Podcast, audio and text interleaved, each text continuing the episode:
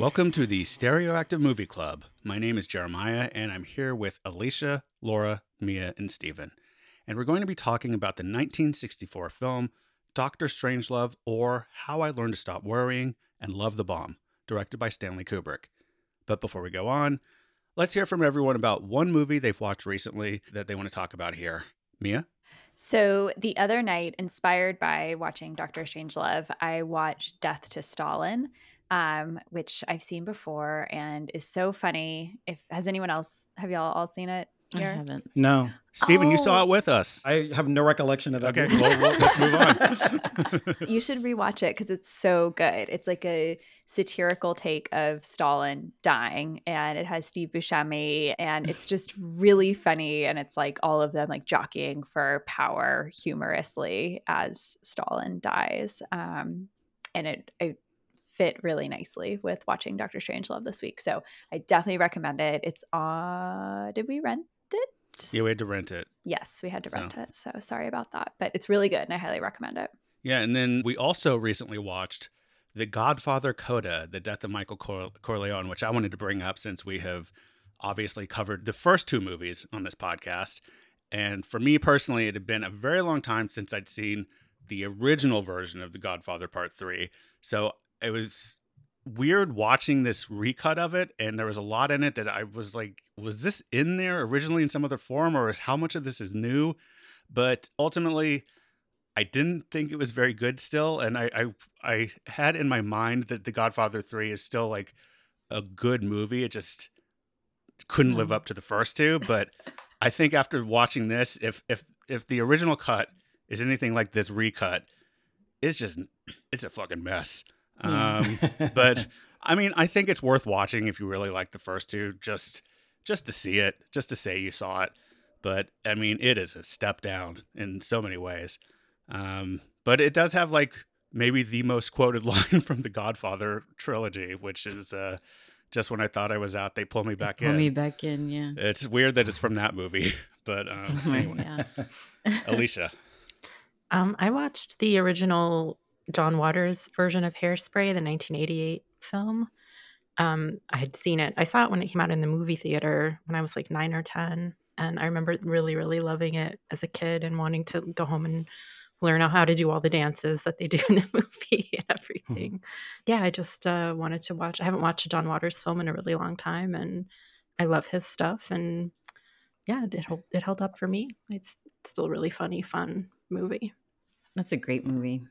Mm-hmm. All right. And Laura, over to you. I watched The Unbearable Weight of Massive Talent because the summer's been pretty Nick Cave hedge, Nick Cage heavy. Sorry for me.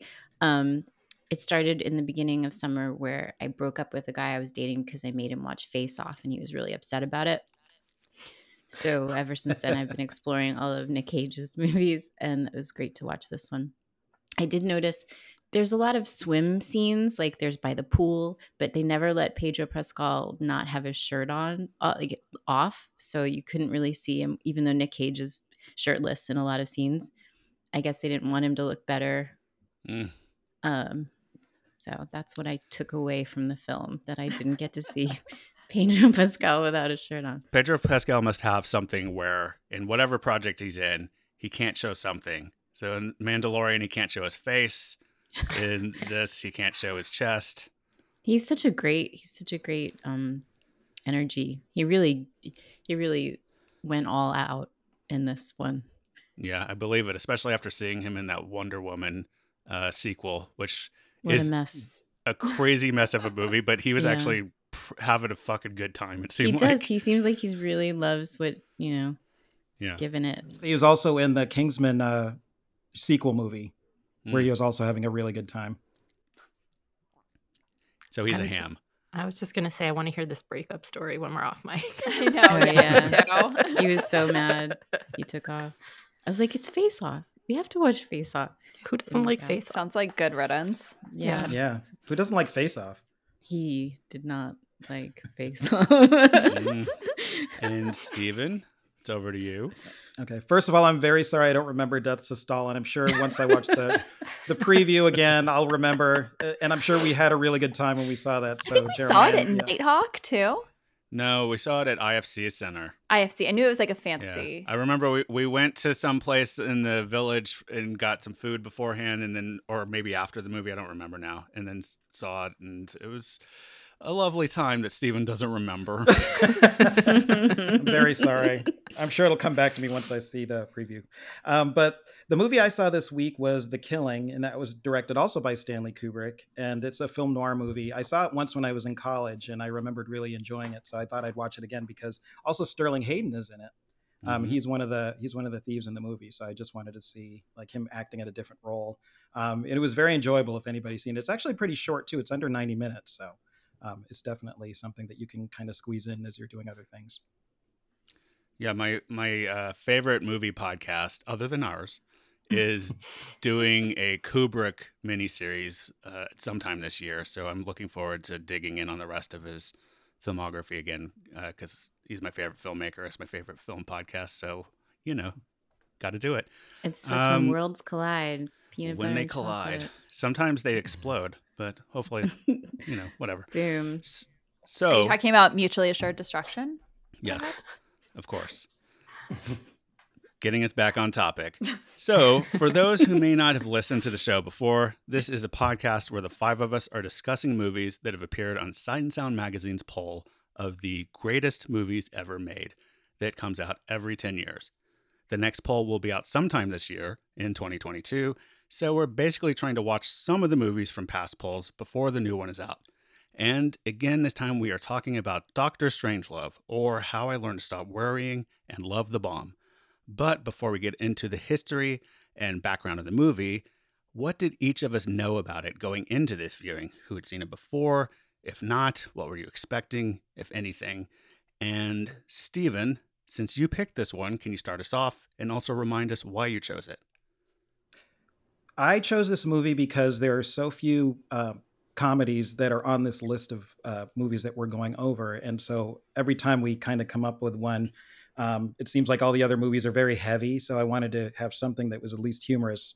At least if this one's going to be heavy, it also should be humorous. So, um, and then also people were surprised that I'd never seen the movie before, uh, so I figured I needed to rectify that, and also. I had no expectations walking into this movie, so um, I was completely surprised by everything I saw. Um, the only thing I knew about it was that it was kind of a parody of war movies. At least that's what I've heard. Um, and then it was also a classic, and it's really well reviewed. All right. And Laura. I thought I had seen it, but I hadn't seen it. But now I've Okay. seen it. Was there something else that you had seen that you were confusing it with? I, I must have just seen flashes of it, you know, Mhm, pieces, but I never really totally. did. And Mia.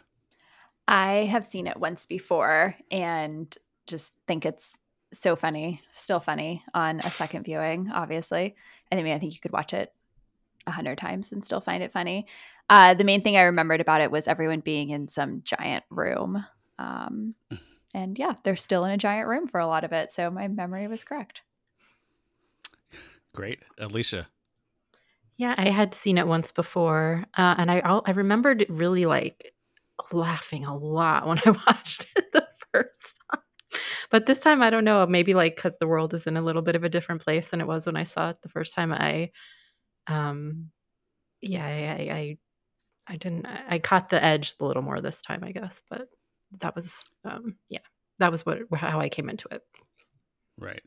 And yeah, I'd seen it many times before. I've owned it, I think, on VHS and DVD. If if we ever switch over to being Blu-ray people, I'll surely get it on Blu-ray, um, like 4K steelbook thing or whatever. um, but yeah, I, like I said, Kubrick is my favorite filmmaker. This is uh, one of his best films. I mean, it's hard. He has so many good films. A bunch of them are grouped at the very top of the list of his films for me. Yeah, I, I think it's a movie that I love to revisit every few years and kind of see what strikes me that time as I get older. I think it's another sort of maybe a comedy Rorschach test to go back to what we talked about with the Persona episode. We're where use that now. yeah, sure. Well, I, th- I think a lot of these movies are that, you know, like especially I think a movie like this where you can get something out of it. I, I should save this. This is not about like my expectations and all. This is like about watching it. So I've seen it many times, and Uh, yeah, I love it. So I was excited to watch it again.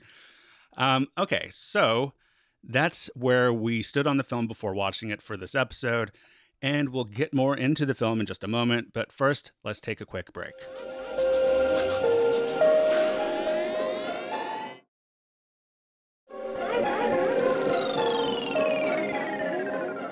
And we're back.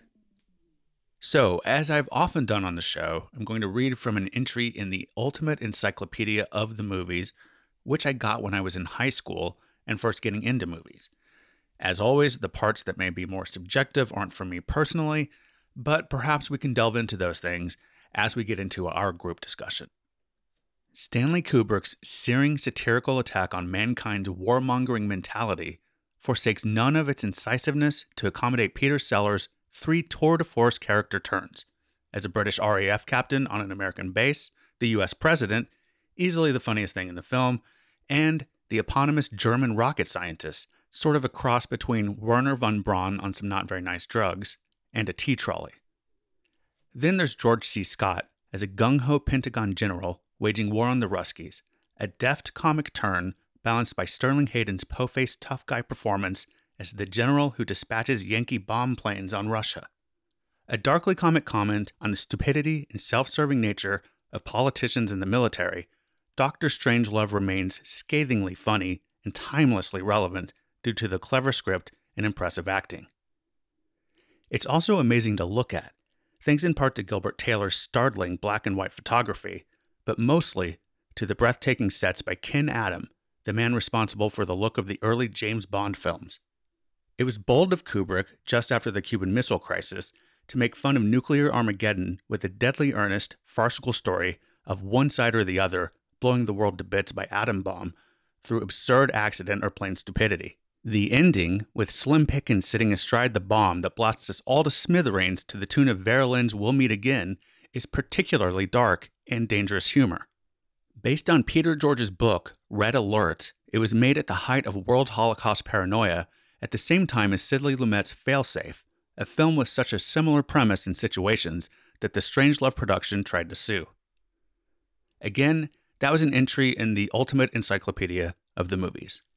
And I just want to throw in real quick that, along with Dr. Strangelove and Failsafe, another 1964 movie similarly tapped into the paranoia of the day Seven Days in May, starring Kirk Douglas and Burt Lancaster, directed by John Frankenheimer and written by Rod Serling, depicted an attempted military coup in retaliation for the president seeking a disarmament treaty with the Soviets. Personally, I think Strangelove is clearly the best, but all three movies are well worth a watch and certainly paint a portrait of preoccupations of the time. But back to Doctor Strangelove more specifically, this was Kubrick's follow up to Lolita, released two years before 1962. Its making began with the director's desire to produce a movie about a nuclear accident during the Cold War. As he was doing research for the project, someone suggested he read Peter George's book, Red Alert, and he eventually bought the rights for it and began working with the author on an adaptation. As they began to write, Kubrick at some point came to the conclusion that there was no real way to depict the scenario he was interested in without it seeming absurd. So they decided to lean into that absurdity and make it a satire, which is a departure from the more serious depiction of the novel. Satirical author Terry Southern, perhaps best known by movie fans as a co writer of Easy Rider a few years later, was brought in to help with the tone.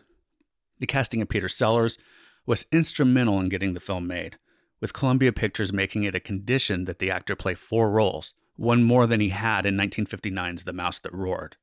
Originally, he was set to also play Major Kong, the bomber pilot, though perhaps against his better wishes, since he wasn't comfortable with the character's Texas accent.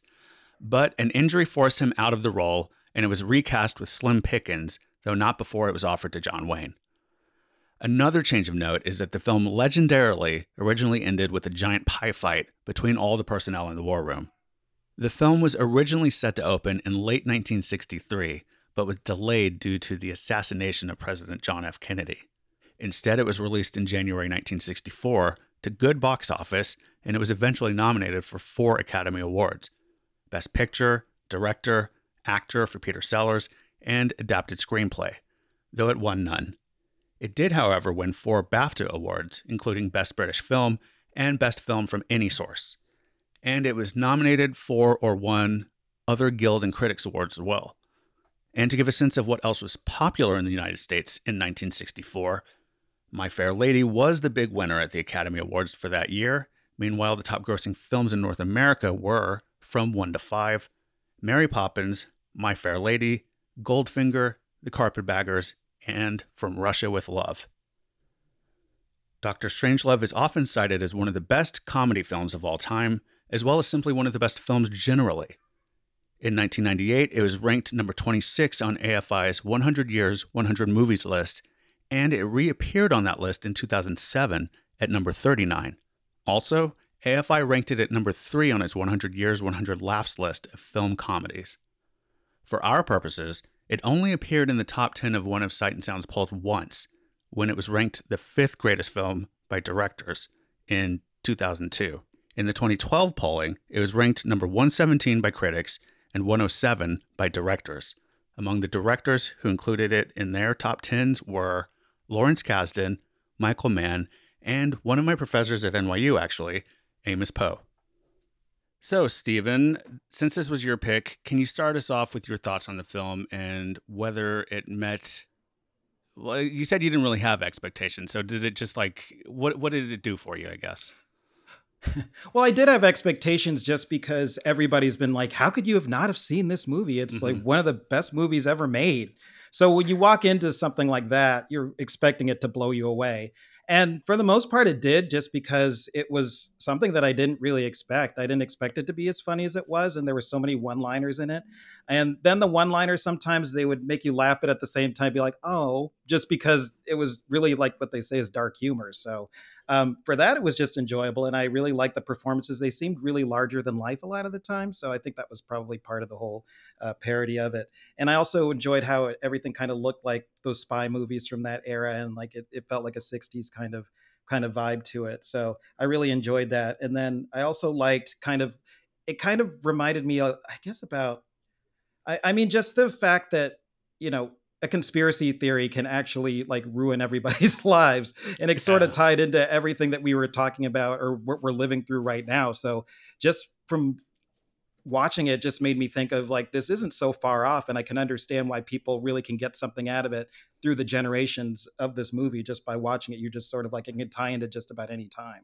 So i really did like it and i feel like i could watch it over and over again and get something out of it just like some of the other movies that we've seen. All right and mia what about you I totally agree with so much of what Stephen said. I thought like it's so funny. There's so many little moments or just, you know, people's names or like the way they refer to the Rand Corporation as the Bland Corporation, like just all these tiny little details that are so funny. And the way it's shot and the sets and all of that is just like it's so amazing. It's so cool. I love it. I definitely, like Alicia said earlier, I noticed more of the edge to it. And it's funny because I watched it for the first time not that long ago. Um, since the pandemic, I believe.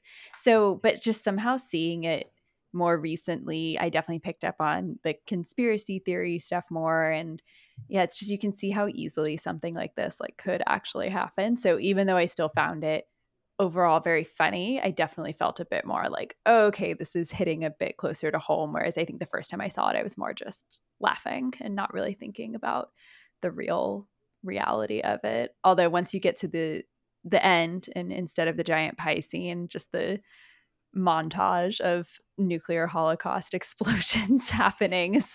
I don't know definitely and i especially can imagine when this came out of how people must have felt seeing that on the big screen in the movie theater when this was a much more real threat than we deal with today. Um, so yeah he he ended it with a kicker that's for sure. Hmm. laura? Initially the filmmaking uh, I it's not that it was black and white. I love black and white movies. It it looked like there were a lot of day for night shots. Um, mm. It was a an adjustment for me. Um, the the claustrophobia of the plane. There was so many wide shots um, without cuts. Um, usually, if they're wide shots, there's cuts that zoom in so you can see. And there wasn't a lot of that. Maybe I'm, you know, it, it just um, it was a different kind of film that way for me. So it took some getting used to, like the long shot scene where P- when Peter Sellers, as the British um, uh, lieutenant or whatever, he goes into the room with Sterling Hayden, and that that it's filmed from afar, and for the entire scene. And I think it's so that you you watch him lock the door, so you get a sense of what's really happening in that. But it's also it's very removed from it. Um, so it was just it was it was interesting. It was adjustment. I mean, it's the performances are amazing. Stuart C. Scott was just incredible. Peter Sellers as the president was the funniest part to me of the film. And yeah, it's just a big fucking wild bummer of an end, which, you know, is supposed to, mm. you know, spoiler alert. We're all dead now. You know what I mean? So, so yeah, that's what I I'm not sure if that's a like a real succinct answer either. Um, it was it was the first time I've seen it, so. But it sounds like you overall enjoyed it or appreciated it, right? Yeah, I did, but it was an adjustment. Gotcha. I really liked the font they used in the beginning yes. of the thing. hey, the font should, is so good. I was like, wow, that's a it. really good font. It's, it's what we have as our logo on our uh, Facebook. Oh, really? Group. Wow. Yeah, and it was I was using it for our uh, the podcast for a while, but it's a little hard to read on a little phone device. So, um, yeah, Alicia, what about you?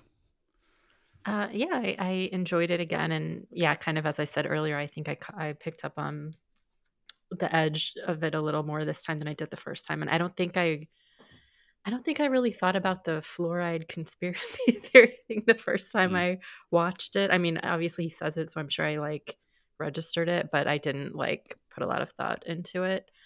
I just thought, oh, this guy's like crazy. But um I mean, yeah, I mean, I know that is a real conspiracy theory that some people believe about fluoride in the water being a bad thing.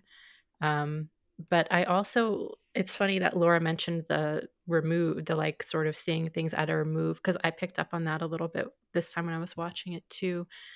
And just that like the people in the war room are like very removed from the reality of like what's happening in the airplane and even the people in the airplane are kind of a little bit at a remove because they're flying up above like this isn't a movie that's about like the type of war where you're having hand-to-hand combat or anything that like that it's like this movie mm-hmm. that's about this war that isn't really fought uh it, it, traditional in the traditional sense it's it's very like we we fought proxy wars in like korea and vietnam and things like that but it's the average american isn't like in the war thinking about the war on a daily basis or like contributing to the war effort or anything like that it's a very for that time, I think it was like a very new kind of war and a new kind of feeling about being sort of separated and removed from from the reality of it. So I thought that was interesting too. Since you both talked about the remove or, or whatever, I, I wonder if that has anything to do with the whole idea of like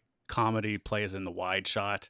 So I, I wonder if that was a purposeful thing in the filmmaking of relying more on wide shots and uh, medium wides or or whatever more than close ups. Yeah, Laura. I think the sets were um, a key character of the film. Sure.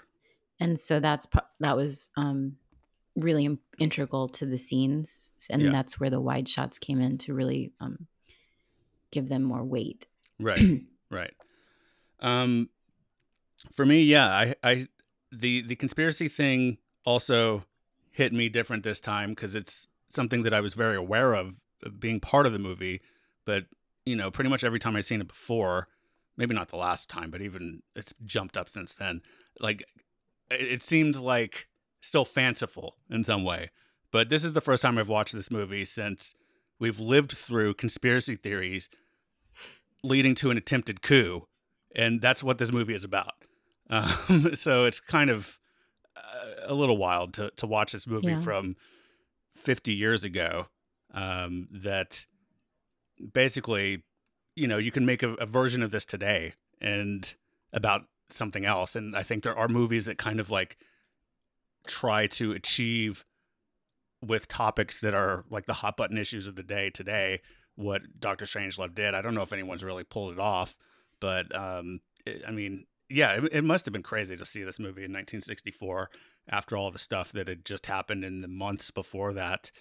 And uh, I don't know. It's it's weird. Like I think that we live in such a different time. One thing I also thought about, like I I pointed out in the info about the movie 1964 there were basically three movies that all hit very close on the same topics or collection of topics about nuclear war and the possibility of a coup in America because of the uh, what was going on in politics at the time.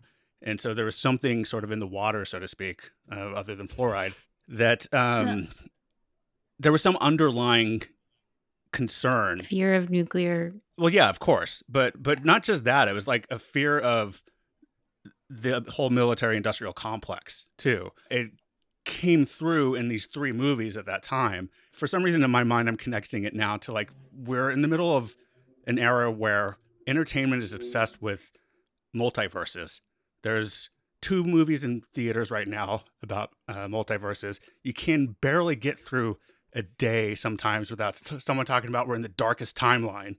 And that's been going on for like five years. People are obsessed with multiverses. And I think that says something about our state of mind as a society today that comes through in our entertainment, but probably has some deeper meaning. But I don't know.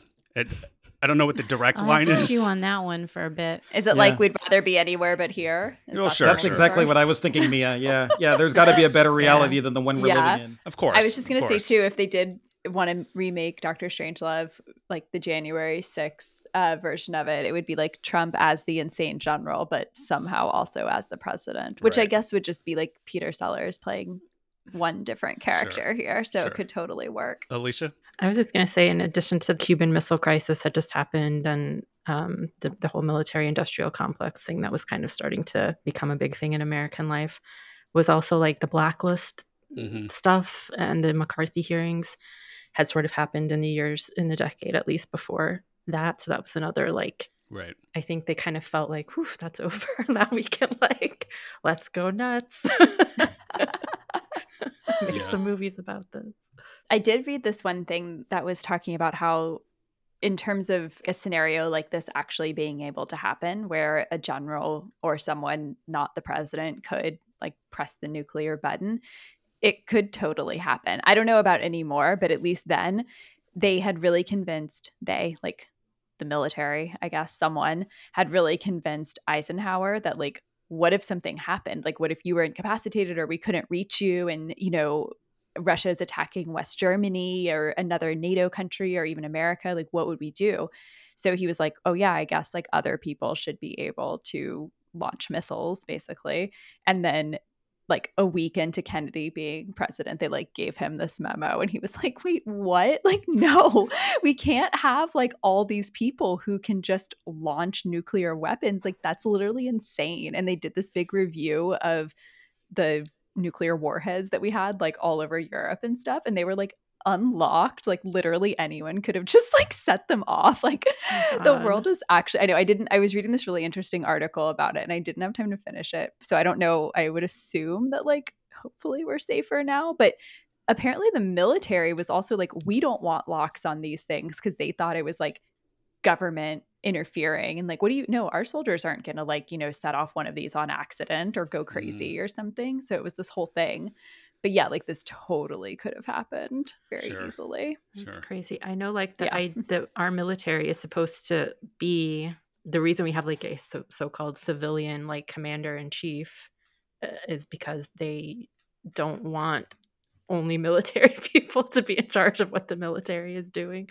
But um, yeah, I don't know. It is is scary, especially now. even once they put the locks on them the whole air force i think programmed them all at least allegedly to just be like zero zero zero zero and they're like no you oh need Oh like God. actual codes Yeah. they're like okay one two three four and they're like no so anyways that was Or just funny password is just password. yeah, Yeah. basically It's your birthday. I wanted to maybe circle back to the performances because I found it interesting, Laura, that you said you found Sellers's performance as the president the best or the funniest. I don't remember which Mhm. were used or both. Funniest. Yeah, and I think I do now too, which I think that's another thing that like comes with age. I think when I was younger, because I first saw this movie when I was in high school, and I thought Doctor Strangelove was hilarious. I thought, uh, like, the character of Doctor Strangelove Mhm. was hilarious. I thought that his performance as the RAF captain was pretty funny. And the president is pretty dry, but that's where the humor comes from. And I recognized that at the time, but like, I think I actually find that funnier now as, as an adult um, than than I did as a kid. And maybe I think I agree with you. I think I've also like come to really appreciate.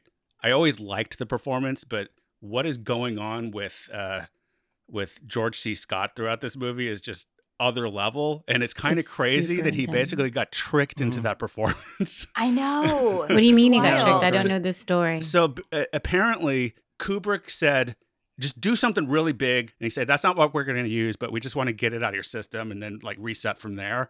And then he used all those takes. And, Oh, and- wow, And George C. Scott really basically was like, "I'm never working with you again." But I think it's a phenomenal performance. One of its It's best. amazing. and it's Yeah. it's just like so it's like such an iconic comedic performance in so many ways to me and uh just little details like you could watch him in the background of scenes when he's there and just he's just on all the time and like the like making the biggest decisions in the smallest moments and it's it's great i love it. He was my favorite part of the of this watch like yeah just th- the way he's chewing on the gum all the time so intently and when he's putting forth yeah and when he's put towards his plan of like you know oh it'll only be 20 million people that die and just the fact that he's a folder in front of him but what target population Megadeaths? megadeaths yeah which just oh yeah, like that was great. oh my god yeah he is so funny yeah yeah loved it I did enjoy the president more this time too. I think, like you were saying earlier, I had this memory of the Doctor Strangelove character being really funny, and he what he is, he was. But um, I just loved the conversations that the president was having on the On the phone, with the? Russian. Yeah, those are my Yeah, Totally. Dimitri. I was like, you know what? You're not more sorry than I am. I must Yeah, have yeah. had the same conversations over the last ten years at at work. right You Yeah. know, the same types of like That's what made it so ego massaging types of conversations where you're like, oh no, I mean, it's nothing personal. It's just la la la. This is just what it is. I mean, obviously, I'm not dealing with nuclear destruction, but Mhm. yeah, it, it that hit home for me a lot this time.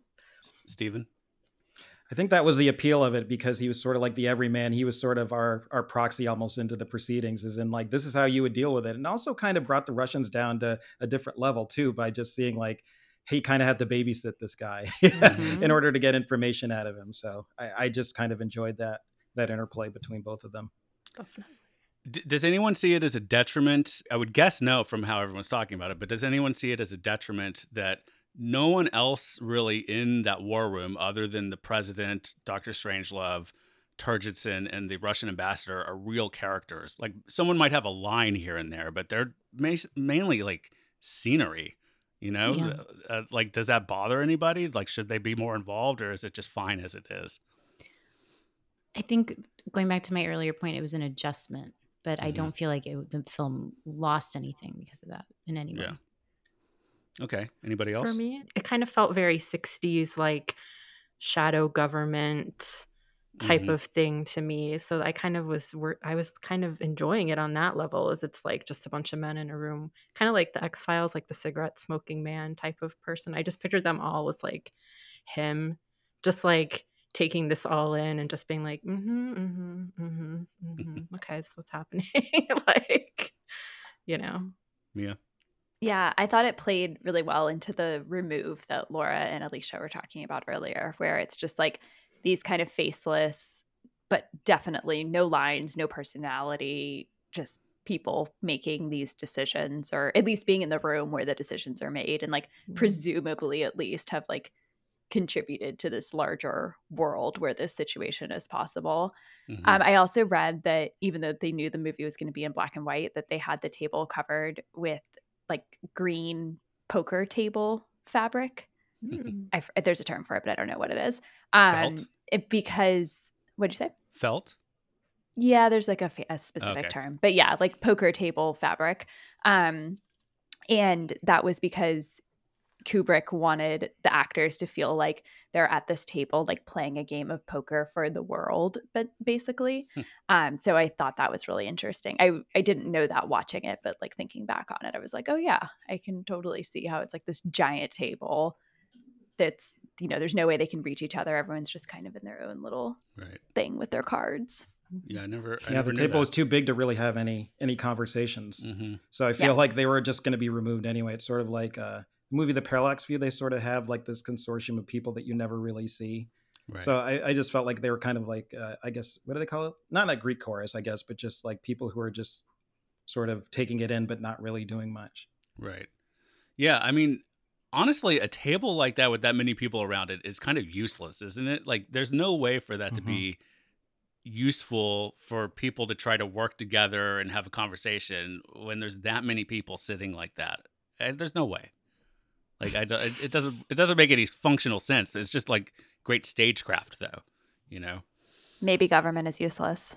Sure. Yeah. Well, that's what that's what contributed it to me being like a movie because it felt like one of those James Bond type movies Right. where, where they had the big table and Yeah. people weren't really supposed to talk to each other, but you got the feeling that it was really grandiose. That Mhm. you know, it's not practical, but it is like, oh, these people are making all the decisions. Also, there's like the random like buffet table in the back that's somehow Yeah. like completely set with a spread. Although I would presume in this situation, like everyone has been called to this in the middle of the night to come to the war room deep in the Pentagon, but somehow there's like a Thanksgiving dinner behind them. Well, that just shows you like where all their priorities are. I mean, nobody's everybody's way more interested in like covering their own uh ass as opposed to like actually solving this problem. making making sure the president doesn't want to go down in history as like the worst mass murderer since Adolf Hitler and you know, just the guy at the when the um when Lieutenant Mandrake is trying to get the president on the payphone and he's telling the guy to like shoot the Coca-Cola machine. Right. And he has the Mhm. only way he convinced him to do it is to be like, what do you think's gonna happen to you if you find out if they find out you didn't do this? Like, you know, it's just very like everyone has these other well, it's my job to lay out the table, so I'm gonna lay out the table and not worry about anything else. Right. So I thought you were gonna say too when he's like, "You'll have to hear from the Coca Cola Oh, yeah. Corporation" or whatever, he, whatever that line is. Yeah, oh yeah. god, I die. Yeah, yeah. it's like It's all about the corporations. the world's Yeah. about to blow up, man. Yeah. it's a, it's a definite definite pause for laughs line. But um, Yes. Mhm. what what does everyone think of the battle footage? Because I think that's a thing that the first time or two I watched this movie, it kind of washed over me. I don't think I really noticed it that much, but it's it's like this very stark contrast in a way to these little vignette scenes that we get in these offices and uh, war rooms and things like and on the plane where it is claustrophobic and then we open it up to the world for a minute to see what looks like pretty good guerrilla style sh- uh, footage of, of people seemingly actually fighting. It's very well done, Laura. It stopped being a comedy for me as soon as Yeah. those people got shot. Okay. It just it was too it's too real.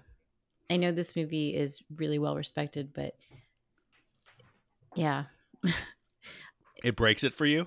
it does. Yeah. It did. Anybody else? I barely remember it to. Well, that's what I'm saying. It's like it's it's, it's almost easy to for, to not notice it or forget about it because what you think of, Yeah. to me at least, are are the the scenes that are actually happening with people and them talking to each other, and those moments with the with the soldiers. They actually do uh, forward the plot in moments, but they are at the greatest remove of anything, really, because it's just these like faceless people in the distance for the most part. I think there's one scene where maybe you see some soldiers and they say something to each other and then they start firing on the incoming soldiers. But um, yeah, I don't know. There, it's just the, I think they are these weird slaps of reality in an otherwise um, increasingly over the top narrative as the movie progresses. So I don't know. Mia? also like Laura, like it didn't totally pull me out of it, but I definitely I noticed it more than I have in when I had seen this movie before, and it definitely jolted me some, which I have to assume was the purpose. I think too when I last time I saw this there wasn't I mean there's always a war going on, but like there wasn't the war with Russia and Ukraine going on. And so I think watching this where we are essentially in a proxy conflict with Russia right now and every day in the news it's, you know, civilians being killed completely unnecessarily by missile strikes and war and we know that all of this is going on. I'm sure we're only hearing like, you know, a portion of the news that's going on, right? And like so I don't know, just watching that definitely hit different knowing that this is literally going on on the other side of the world with Russia doing this now. Um, so that was hard to watch. Mm-hmm. Stephen? For me, I felt like it was sort of like a means to an end. So for for me, when I was watching it, I sort of just accepted it as this other kind of part of the movie, but it wasn't part of the whole narrative of the movie. So it was sort of like when you watch the news and you really only see like a snippet of some sort of battle footage, but you see all the other people who are just setting the policy talking about it. So I it's it's sort of like it it's sort of you're numb to it almost. So when I saw those scenes, I just figured, oh, this is just part of like what we're supposed to see in order to get to the next scene. Um, so I didn't really get any effect out of it, and I guess that sort of is a sad thing for me, where it didn't really affect me at all. Mm. Alicia, yeah, I mean, like I said, I didn't really even remember it at all. I mean, I remember that, that you know that they had to come in and take over the base, but I didn't remember the like combat scenes. But I also just thought it was a, another way to like drive home how kind of useless um, Lieutenant Mandrake was. I mean, he's not doing. I mean, he is doing something, but he's he's not like doing anything soldierly there, other than just trying to talk um, talk the other guy down. Well, he eventually gets the code, and yeah, yeah, yeah, yeah. yeah. Useless. No, but, no, no. Um, I don't mean useless in that. I mean useless as like a soldier. Right. Mm. Uh, well, I, I wonder, Stephen and Alicia, if the your your sort of like lack of um, noticing those scenes as much.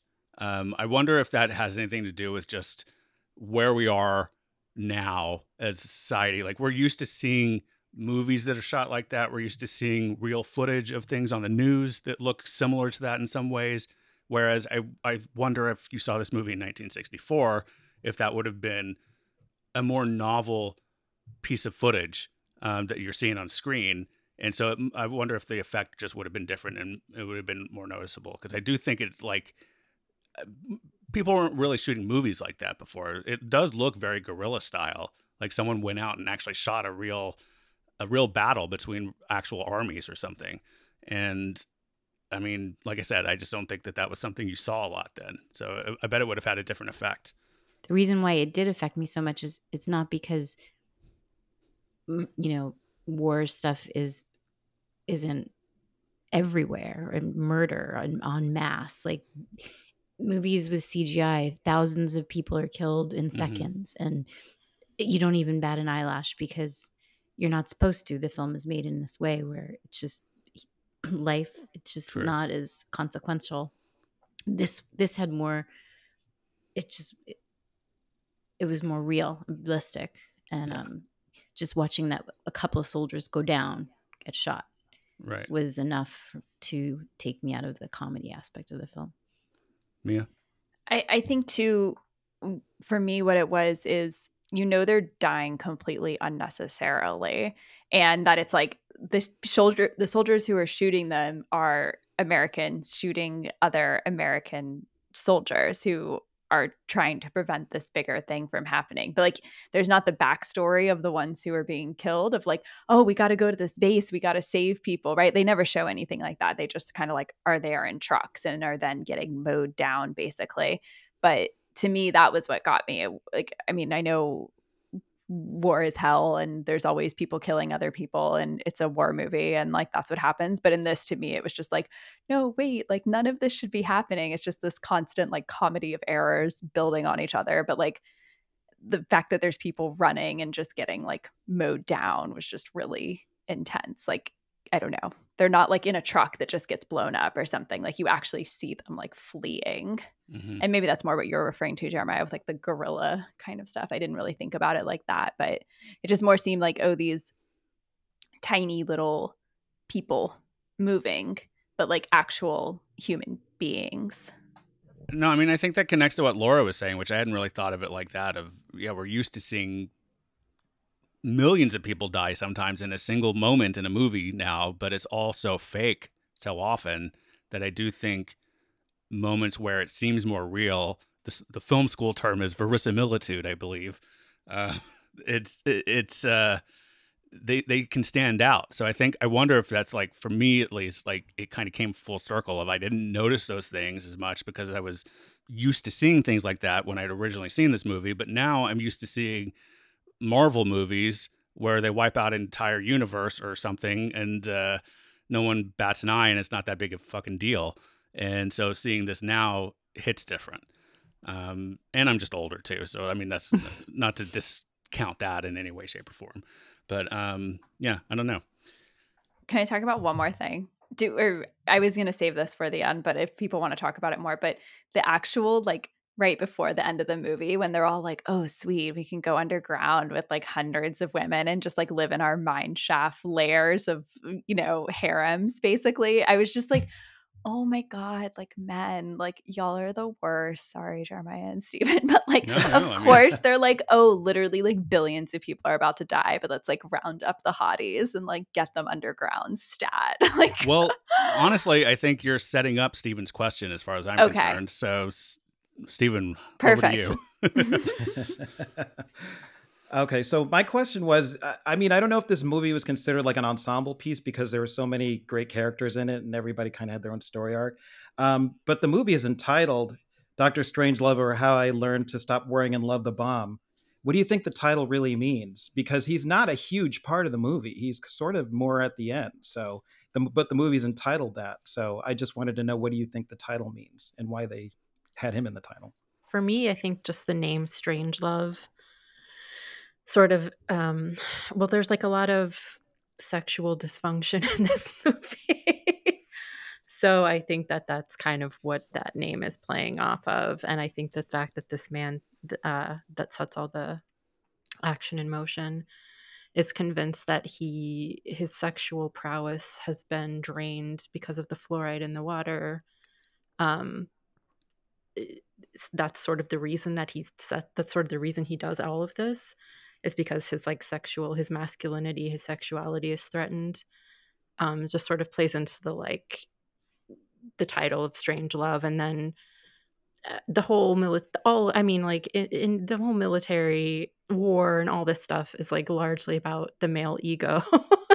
And i mean obviously a big part of that is like sexuality and masculinity and um, and then I think like at the end, like Mia was mentioning with the um, just having 10 women for every man and uh, in the mine shafts and yeah, like if you think that's the life you're going to go lead eh, after this happens, maybe you would stop worrying and love the bomb, you know?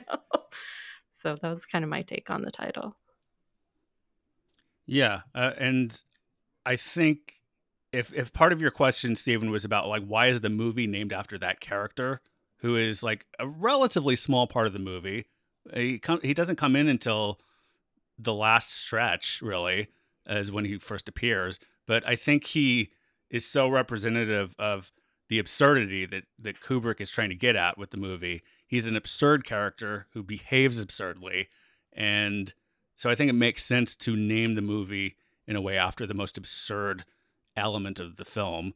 And then I, I agree with Alicia and connect it to what Mia said of like, yeah, I think these guys are are learning to like this situation. And also, I mm-hmm. think you could say that. By the way, we haven't touched on the fact that uh, Sterling Hay- Hayden's character is named General Jack D. Ripper, um, mm-hmm. but he is also, in his way, he has learned to love the bomb as a solution for his erectile dysfunction or his mm-hmm. whatever the hell is going on with him his lack of prowess, as I think Alicia put it. Um, and yeah, I mean, there's several characters in this that that are coming around to the idea of nuclear war equals good. So, I mean, I also think it matters that because he's obviously a former Nazi that mm-hmm. the U.S. you know smuggled in, changed his name, which ha- really happened to yep. a lot of them, and um, and you, you, that he still has the same mentality. And this film is all I, I think it's just about the warmongering and and just the lack of humanity, I guess. And he he encompasses that. Sure. Or I guess I don't know. yeah. No, I think that's true. So, Yeah. Stephen, turning or Mia, did you have? Oh, more I to was just gonna on it? say. I mean, I don't really have that much to add. Y'all did a good job on this. Um, but uh, uh, just that you know now Doctor Strangelove is going to go to this underground bunker, and you know at least presumably uh, on normal Earth, you know he has alien arm disease, which I guess I didn't think was actually a thing. I thought it was just like a funny thing for the movie, but is real. And, you know, as a former Nazi in America, I presume like isn't exactly like killing it with the ladies, but like, yeah, now he's going to be like a sex god in this bunker.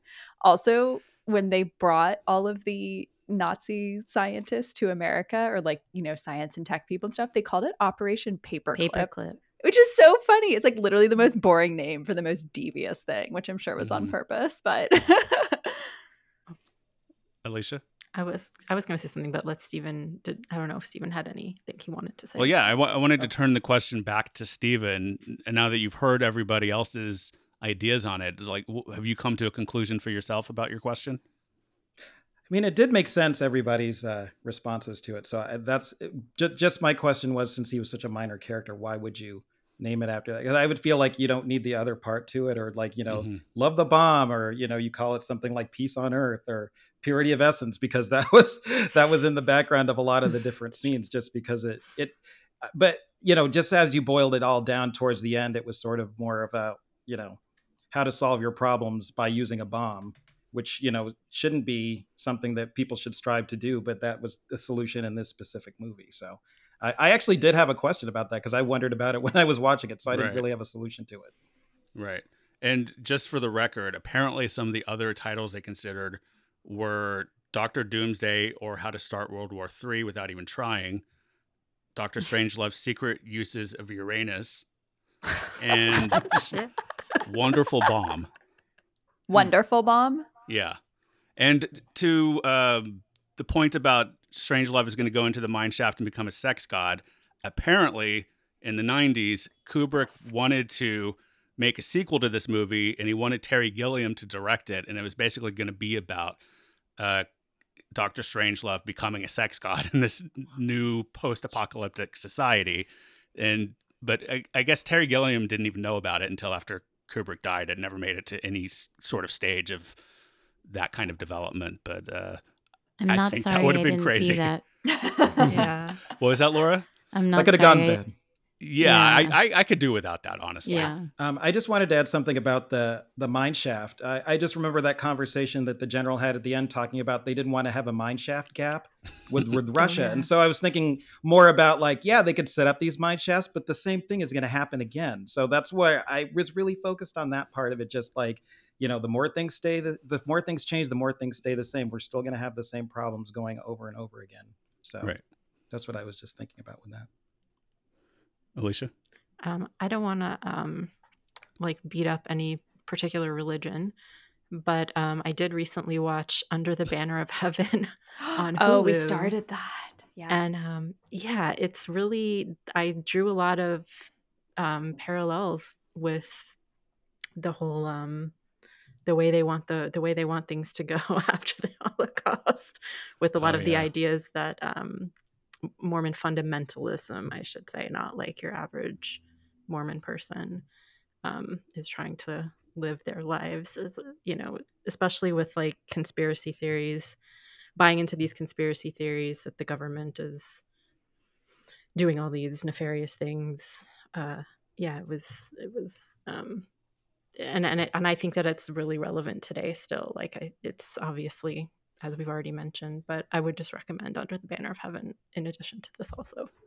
Okay, so those are our thoughts on Doctor Strangelove. We'll share our final thoughts on the movie and answer our bonus question after this break.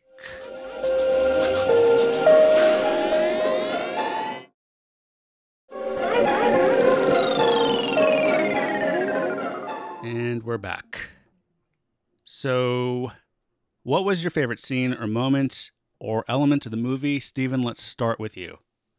Um, there was a lot of them, but uh, one of the ones that we didn't talk about was just uh, the conversation that they had with Miss Scott. She was the only woman, I think, in the movie, and Mm-hmm. um, just the interplay between her and the general, and the way that she was sort of translating what he was saying into the phone was really funny to me. And then also like the responses that she was giving, I was like, I don't think there was enough time for the guy to actually say that for her to talk. So I just thought that that was kind of an, an interesting scene um, that was just sort of like out of I guess it was out of place, but we didn't really talk about it. I wanted to get to the bottom of that a little bit, but we'll just move on from it. Yeah. Alicia, what about you? I really enjoyed the when they first opened their like survival pack and they were talking about all the stuff in the survival pack and it was like yeah, we got this, we got we got pep pills, we got sleep pills, we got vitamin pills, we got nylons, we got rubles, we got gold coin. I just thought that was really funny and how at the end he was like, "Oh, you can have a great weekend in Vegas with this." like Right. I just thought it was really Which w- originally the line was in Dallas, but they changed Oh. it after Kennedy was killed. Oh, that's Yeah. dark.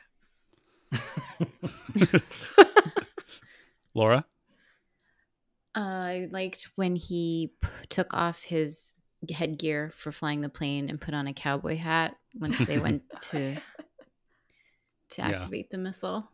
Um, and all just the scenes of the president on the phone, and just because they were long, and you know, I couldn't help but think he's not talking to anyone, Right, and right, he's right. just super wild, and that's what I liked about it.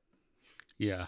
And I also, speaking to Alicia's part about, sorry to keep going on, but uh, the sexual dysfunction aspect, I think the entire opening credit scene with the planes is um, symbolism for that. And I didn't realize that until Alicia um, made it her, her point so clear about the title. So I thought that was really interesting. I think that's been compared to like breastfeeding or something. Uh, the the Hmm. refueling in the air, I, something like that. But yeah. Okay. Um, Mia. My favorite scene is probably when Mandrake is being like hauled around and is like, I need to use the payphone. I need to call the president. And then he's like talking to the operator and he needs five more cents and just all of that. And, you- you know, it, you're like, oh, he's going to give him the code. Like it could change everything. And it's like all these little things stopping him. And when he has to, sh- when the other guy has to shoot the Coke machine for him, I just, I don't know. It kills me. I die laughing there. Yeah. Uh, I think I'm going to be with Laura on this. Uh, the the calls uh, with the president on the phone with the Russian premier um, are are great. I like I said earlier, I appreciate them more now than I did in my first viewings of the movie, and I think they belong in the pantheon of great on the phone moments in movies, which there are some really good ones out there. Like I always think of Dog Day Afternoon, uh, some of uh, All the President's Men, and uh, I, I don't know if this rises to the level of the others, but it's a personal favorite. Uh, Buffalo '66, uh, some Mm. some nice sweaty phone calls there. This is this one not so sweaty, but still very uh, you know entertaining and awkward. Uh, Alicia, I just had I remembered that I had a question that I forgot to ask, but um maybe I might just have to Google this. What what happens if they shoot down a plane? Like if they had shot down that plane that ended up dropping the bomb, wouldn't the bomb have fallen and possibly exploded anyway? I don't think that's how they work. How do they? think Okay, they so have to be- have to Google that. I think they have to be detonated. Um, like they have to be armed and detonated a certain way. Like I don't think they can just go off from like it's not like a thing of gasoline or something. You know. Okay, I don't know. Maybe. Okay. I No, don't it know. is- Based yeah. on the article, oh, is it? Okay. They made it seem like any I guess you it was still detonating. I mean, they it, shot but- down like three of the other planes or something, yeah. right? Right, movie. True. That's why Yeah. I was like, wait a minute. what So within the happened to all world of the movie, at least, that's how it works. Yeah, in the world of a lot of movies, that's where I'm getting my information from. But yeah, they can shoot down planes because it hasn't activated. There's certain activation codes or certain ways you're supposed to do it in order to get it to activate. So Okay, I guess I understood that for like typical like missiles or bombs or something, but I would have thought like for such a big bomb that you wouldn't necessarily want to take the risk of shooting that down. But maybe it does. Maybe there are more steps than like. I mean, I don't think it's ideal.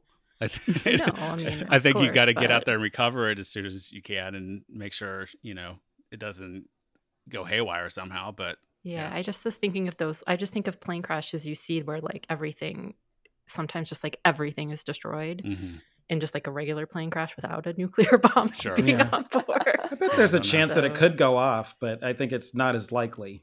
So I feel like it could crash and it could still go off, but it's not as likely as if.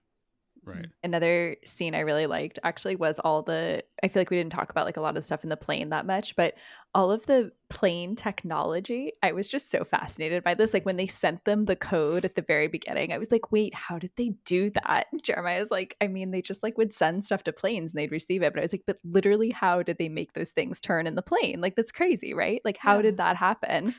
And then I get that they're on like a secure radio thing and can't communicate but then just i don't know all the like um the navigator like taking all the little writings and figuring out where they're going and how much gas they have left and then when they're flipping all the switches for the bomb i don't know i would just i thought that was really cool and like is really building the tension in a really good way but also just like oh this is how a plane works cool Yeah.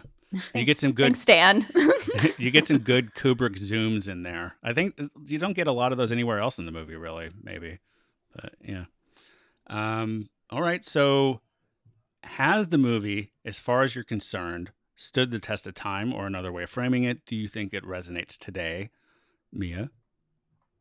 yeah definitely definitely has stood definitely has stood the test of time and i think definitely resonates today i think obviously even just having watched it like two or three years ago and now watching it post coup like you were talking about jeremiah and when we're having a war with russia that's dominating the headlines like there's just so much more stuff to pick up on in here and it just feels so much more real in a way that you know i know it's a comedy and all that but like obviously there's huge corn cobs full of truth in this movie too that I think are popping all over the place on this viewing for me. That is an amazing expression. Yeah, I've never heard that it. one before. Uh, totally mix fucking take mix all those metaphors. Wow. Steven, how about you? My work Um, here is done. Thanks. Tip your wait staff. I can make it now.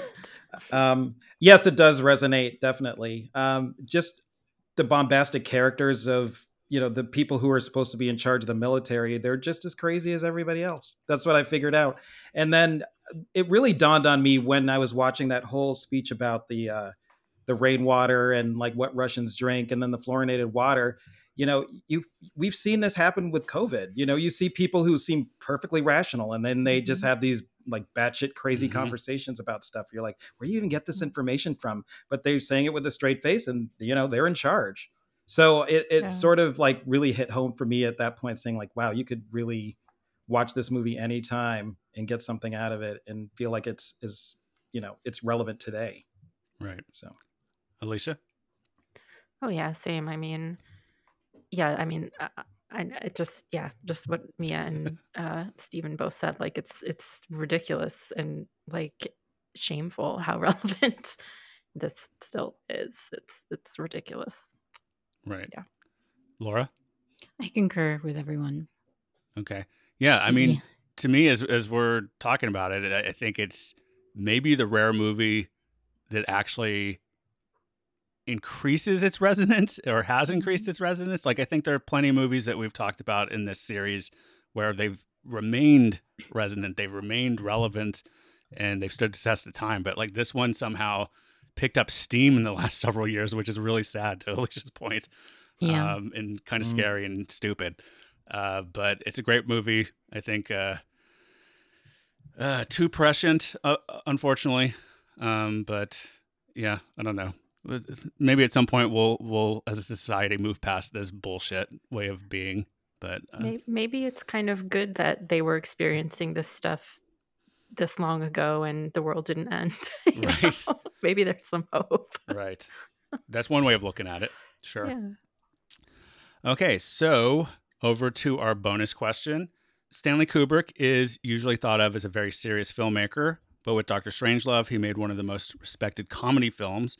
And The Jerk, starring Steve Martin, is famously said to have been one of Kubrick's favorite films. So, what's a comedy made since his death in 1999 that you imagine he might have enjoyed? I had one and then I thought of another one while we were talking. So the one I had was Jojo Rabbit. um, which if anyone saw it, it was very funny, but also uh, Nazi adjacent. Well, more Nazi filled than this movie was. Even um, it's a little boy during World War II, and Hitler is his imaginary friend, and it's very funny, but also very dark and poignant. And so I don't know, I just I got a very similar vibe from this one. But then as we were talking, it made me think of Office Space, uh, mostly because of the Hmm. phone call. And Alicia, what you were saying about like you've been on phone calls like this, where you're just like, oh, yeah, no, no, no one is more sorry than me. And it just made me think of Office Space, which I feel like it came out in 1999. So, you know, maybe, maybe he, Maybe he saw see it, maybe he didn't. maybe We he saw know. it, you know? So, Yeah. Let's hope Um, so. yeah, Yeah. I really hope so. Laura, how about you? I thought of Step Brothers because Step Brothers is hilarious. Nice. Very in, in uh, the same vein as The Jerk, too, I think. Uh, Alicia.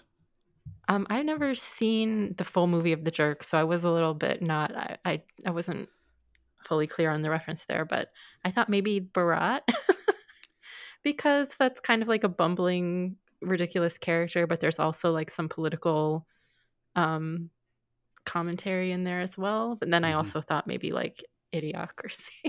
that one too. You stole my know. answer. I was Oh, going to say no. Borat. Yeah. Oh no, Yeah. sorry. How dare you? No, I, I but I agree with you. I think I think he would have loved that movie because it's absolutely ridiculous. I think it's um, a different kind of filmmaking than Mhm. was happening before that. Um, I'm not making a judgment call necessarily about whether that's good or bad, um, but I think he would have been very interested in that movie. Um, yeah, s- and coming back around to Steven, what about you? Um, I said this is Spinal Tap just because it was sort of like a parody type of movie. Well- I mean, it's a little bit funnier and it's not very political, but I felt like he would have liked it. Well, that was out when it's he was alive. Oh, it has to be when he was dead. Yeah. Well, that was the Oh. question. Was like something since. his Oh, death. okay. Okay. Uh, let's see. When did he die? Ninety nine. Uh, yeah, I had two other ones, but they were af- they were right before he died. The other one was To Die For, which I thought maybe he Oh, would have really liked, and uh, Austin Powers, which I think came out in 1997. Right. Okay. Well, he may have liked those. I don't know. I also do think he would have liked the death of Stalin or just about anything that uh, Iannucci makes, like Veep or Oh, yeah. Thick of Veep. It in the Loop. Those things I think owe a lot to Doctor Strangelove in the first place. So Mhm. I don't know. Maybe he would have hated them because of that, but who knows? Yeah, I'm, I was very happy to rewatch Death of Stalin after we watched Doctor Strangelove at Mia's suggestion because it's really good. Um, all right, so our next episode is Laura's fourth pick. So, Laura, do you want to tell us about that? Um, Pather Panchali by Satyajit Ray, released in 1955. It's available on HBO Max, Criterion Collection, Kanopy, or to rent via Apple, Amazon, and Google. There you go. That's it for this episode of the Stereoactive Movie Club. We invite you to join us in our Facebook group at facebook.com slash groups slash stereoactive movie club. You can also email us at stereoactivemovieclub at gmail.com. You can mm-hmm. even send us a voice message on our show page at anchor.fm slash stereoactive movie club.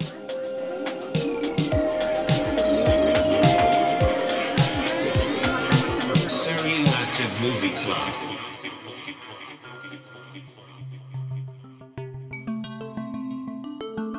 This podcast is produced by Stereoactive Media.